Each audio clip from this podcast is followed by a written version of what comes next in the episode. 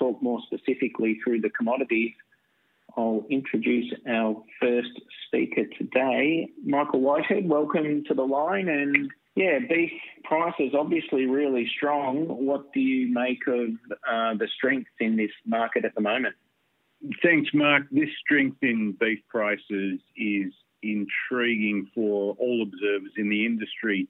Uh, if we think back to February this year, that's when the Eastern Young Cattle Indicator went through 700 cents. Uh, pretty soon after that, people were saying it was too high and would have to go down. Uh, and here we sit in mid October and it's knocking on the door of 800 cents. Continues to be high. Um, obviously, the, the three kinds of buyers who are pushing it, it's being particularly pushed by restockers. There's still a lot of grass out there, which has come from the good rains. There is a limited supply of cattle on the market uh, after the impacts of the drought and destocking, so limited supply is keeping prices high.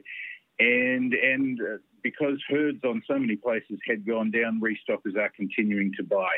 Feedlots, in a secondary way, also buying reasonably strongly uh, behind the prices that restockers are paying. And also, oh, very importantly in that market, processors uh, who are paying less again but being impacted by those prices. When will they go down?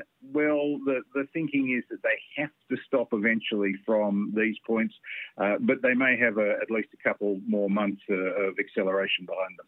It's a really interesting balance, isn't it, between whether the you know the low herd side itself stabilizes prices, yet there might be some consumer resistance at high prices in, in the shelves. What can we sort of expect to see there, do you think? It'll be really interesting, particularly at this time of year with consumer prices, because we're coming into barbecue season and we're coming into Christmas season. So uh, retail sales will traditionally go up. There is every chance that the price of meat on the shelf may go up to reflect these high prices on the supermarket shelf, in the butcher shop as well. But on the other hand, you've got to look at the fact that throughout the whole COVID disruption period, uh, domestic consumption of red meat has arguably gone up as, as consumers have bought more. And as consumers are spending less in other parts of their lives, particularly on, holidays and other things they can't do, they, they turn to their household consumption and their food consumption. So they may well absorb some of these prices in meat as well. Uh, meat prices can't go up indefinitely and not have any impact on consumers, but there is every chance we will see prices go up slightly. And do we see in export markets the same level of enthusiasm or um, are things softening out? We obviously reached the China quota number much earlier this year, and you know there's some declining sales into there. Is export sort of prices in line or disconnected with what we're seeing in the domestic economy?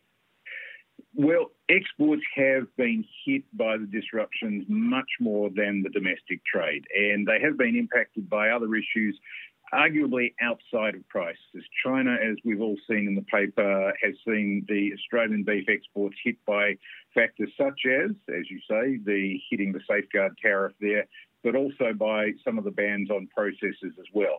So that is there, and, and, exports to China are way down based on a few of those factors, as well as competition from the South Americans. And, and that is a price impact uh, with the South American currencies down and the product cheaper.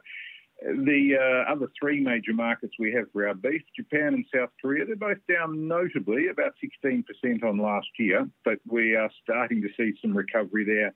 And exports to the US down about 20% on last year. The US has had a domestic surge in beef because of some of the disruptions they had there in processing. And once again, we're seeing that South American competition, which is both a volume play and a price play coming into the US market. South American exports we have known about for years, we'll have to continue to watch in those major markets.